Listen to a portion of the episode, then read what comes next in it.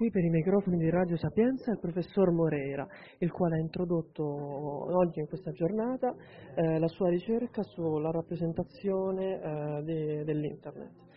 Why is important to, to um, uh, the study of the social representation of Internet uh, today?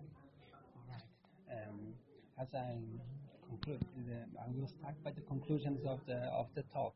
I think that social representations are important, uh, even about a subject that has uh, been here for long, uh, because they are kind of the raw data based on which we can think of ways to reassembling social um, society and to achieve a vision about what's happening.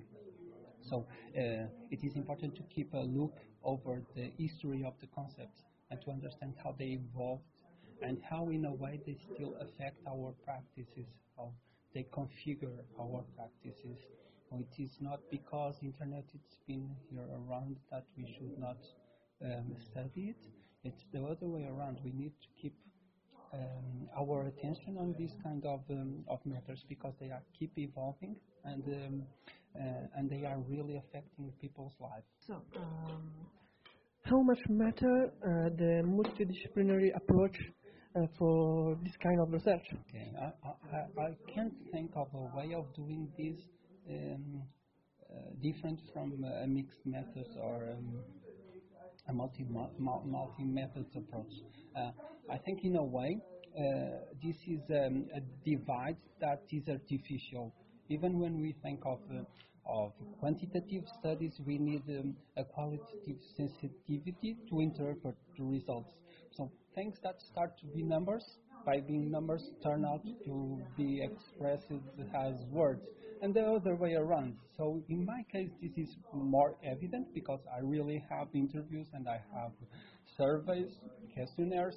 I use um, uh, factorial analysis, for example, and in the free association questions, I need to make percentages and frequencies and then to transform them in um, indicators. Uh, but the fact is that I believe that the two things are always connected. We can, even in the most quantitative approach, we need to have sensitivity to understand what it means. Ultimately, that is a qualitative um, uh, vision.